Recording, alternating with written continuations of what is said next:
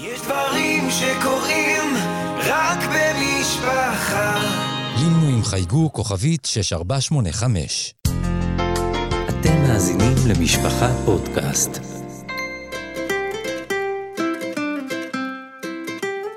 זמן סיפור סדרת סיפורים לילדים מתוך ספריית ילדים של משפחה. שלום ילדים וילדות, אני אפרת יפה, ואני שמחה להקריא לכם סיפור מתוך ספריית ילדים של משפחה. רוצה להיות מלך. סיפור שלא היה באמת.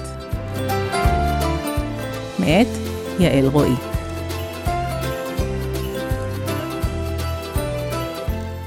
ניסים השליך את חמש האבנים על הקרקע, והמשיך במשחק בדממה. ינקי עקב אחריו בסבלנות. הוא ידע מראש שניסים ינצח. היסח הדעת לא מנע ממנו לשלוט בקוביות. גם לא שאלות כמו, מה אתה רוצה להיות שתהיה גדול?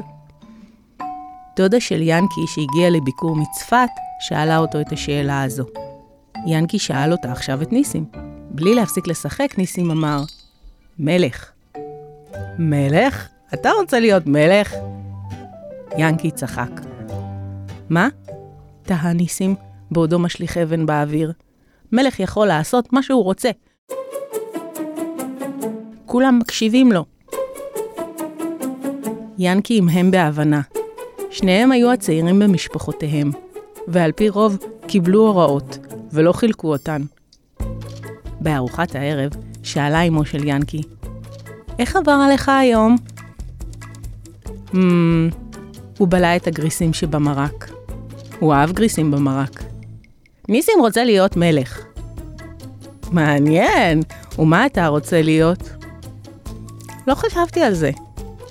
יוסי, אחיו הגדול, הוא החשיב את עצמו לגדול בהיותו בן 11, בוגר מיאנקי בשנתיים, הניח את צלחתו.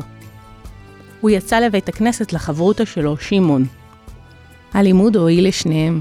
ניתן את האמת להיאמר שיוסי אהב את הזמן הזה, גם מפני שהיו משוחחים בדרך הביתה על עניינים העומדים ברומו של עולם, כמו למשל על שאיפתו של ניסים, חבר של ינקי, להיות מלך.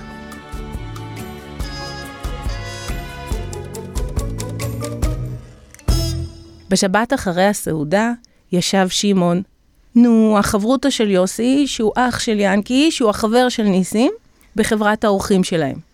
אחד מהם היה ארנולד, בחור אמריקני שעבד במשרד פרסום והתחיל להתקרב ליהדות. בשבועות האחרונים הוא פקד את ביתם כמעט מדי שבת. ספר לי משהו מעניין, ביקש ארנולד. חבר של אח של החברותא שלי רוצה להיות נשיא. הפך שמעון את המלך למשהו אמריקני. חבר של... מה אתה אומר? ומה הוא עושה כדי להשיג את המינוי? שאל האורח במבטא אמריקני מודגש. שמעון משך בכתפיו באדישות. או, זה בלתי אפשרי. כדי לכבוש תפקיד צריך להשקיע. מה הוא עושה למען הציבור? ראוי לפרסם את זה, הכריז הרנולד. אני לא מכיר אותו, אולי אתה יכול לחקור אודותיו ותדע. שמעון היה מרוצה מהניסוח היפה של המשפט הזה.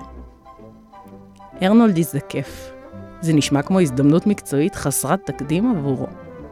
למחרת, ינקי שם לב שניסים מביט אחורנית כל כמה רגעים. מה יש לך? יש לי הרגשה שעוקבים אחריי. מה? ינקי הביט אחורנית. יש לו משקפי שמש שחורים. מה? ינקי הסתובב והתחיל ללכת לצידו של ניסים בהליכה לאחור.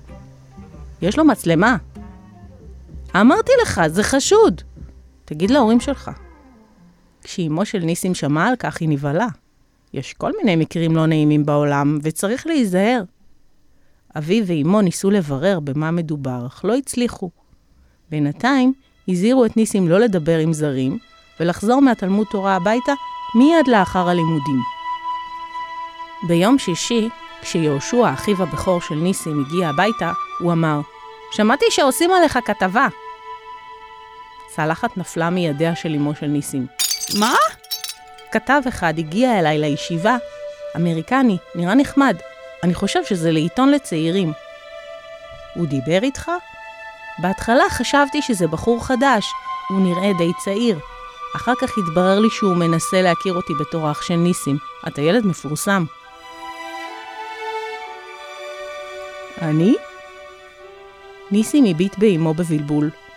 היא לעומת זאת נראתה מודאגת. לאחר שהלכו כולם לישון, החליטו אבי ואמו לאתר מיהו האדם הזה ויהי מה. הם לא הבינו מה קורה, ובכל אופן זה לא מצא חן בעיניהם. כמה ימים אחר כך, ניסים לא הבין מדוע האנשים נועצים בו מבטים כשעשה את דרכו אחר הצהריים לתלמוד תורה. הוא התנדב לערוך עם כמה ילדים את השולחנות למסיבת סידור של הצעירים. נהג האוטובוס הנהן לעברו. איש מבוגר קם באוטובוס כדי שיהיה לו מקום לשבת.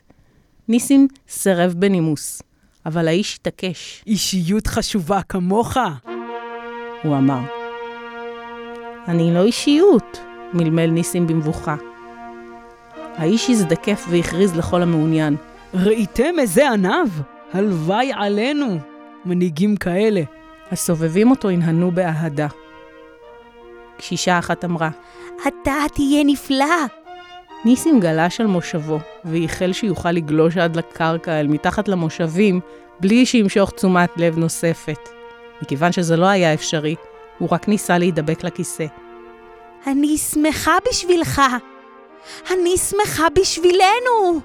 הוא השיב לחיוך חיוור ותהה אם הוא בכלל חולם. האיש המבוגר עמד לרדת בתחנה שלו. הוא נעמד זקוף לפני ניסים. כל הכבוד לך! הכריז וירד. המבקר שעבר בין הנוסעים אפילו לא ביקש ממנו את הכרטיס לביקורת. במקום זה הוא שאל בחיוך כבד ראש. אני יכול לעשות למענך משהו? ניסים העמום נענה בראשו ימינה ושמאלה. הוא השתוקק כשהאוטובוס כבר יגיע לתחנה שלו. כשהאוטובוס עצר, התלבט ניסים אם בכלל לרדת ממנו. סביב התחנה הייתה התקהלות. לחרדתו ראה שכמה ידיים מורות לעברו. הוא הסתכל אחורנית בטוח שהם מצביעים על מישהו אחר, אולם המבטים המרוכזים בו של שאר הנוסעים הבהירו לו שכולם מסתכלים עליו. הוא בלע וירד מהאוטובוס ומיד נעטף בענן של שאלות. יותר לא יכול היה לסבול זאת. הוא נחת על ארבע בזריזות, ובזחילה פילס לעצמו דרך בין המתגודדים. איפה הוא? נשמעה השאלה הרחק מעליו. הנשיא! המלך הצעיר בהיסטוריה. אני לא מבין, מלך או נשיא? אה, סליחה? סליחה? נשמעו פתאום קריאות בקולות תקיפים. ממקומו לרגליהם זיהה ניסים על פי הנעליים וגזרת המכנסיים שאלו מאבטחים. איפה הילד? הם שאלו. הוא לא סתם ילד, גר בהם אחד האנשים. הוא המנהיג! ניסים לא ידע איך לצאת משם בלי שיראו אותו, אך היה עליו לעשות זאת בקרוב לפני שיידרס. לפתע חש הקלה למראה פחי הזבל הגדולים. מימיו לא שיער שישמח כל כך לראות פח זבל, ועוד להתקרב עליו. מה גם, שככל שריחו רע יותר, כך הדבר מבורך יותר בעיניו. הריח הרחיק את האנשים. הוא קפץ ונמלט אל מאחורי הפחים. שם התיישב בגבו אל קיר הביתן והתנשם. הוא לא הבין מה קורה. כשנרגע קצת, גילה את ההסבר. מולו, על לוח חוצות ענקי, התנוססה מודעה בגודל של קומה, ובה הכרזה, הנשיא הבא עלינו לטובה, עם תמונת פניו עליה. הוא שפשף את עיניו. פסט, מה אתה עושה פה? ינקי הלוחש הופיע לצידו. מתחבא. אבל למה? חשבתי שרצית את זה. רציתי מה? להיות מלך. אני לא מבין, איך כולם יודעים?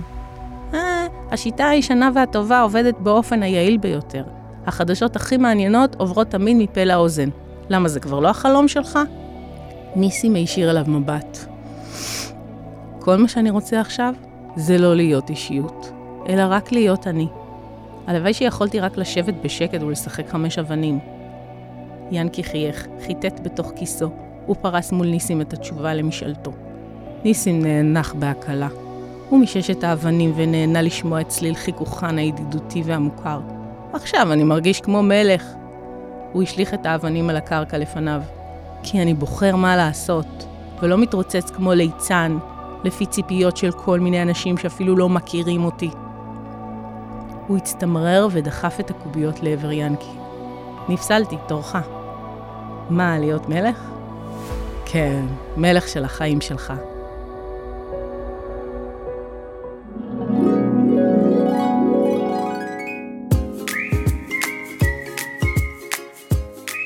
עד כאן זמן סיפור מבית משפחה פודקאסט. תודה לעורכת שלנו, תהילה סיטון, למפיקה, איילה גולדשטיין, לעורכת הסאונד, שיראל שרף, לעורכת עיתון ילדים, אתי ניסנבוים, ולטכנאי, פנחס כהן. אפשר להאזין להסכת בקו הטלפון לילדים, 077 2020 123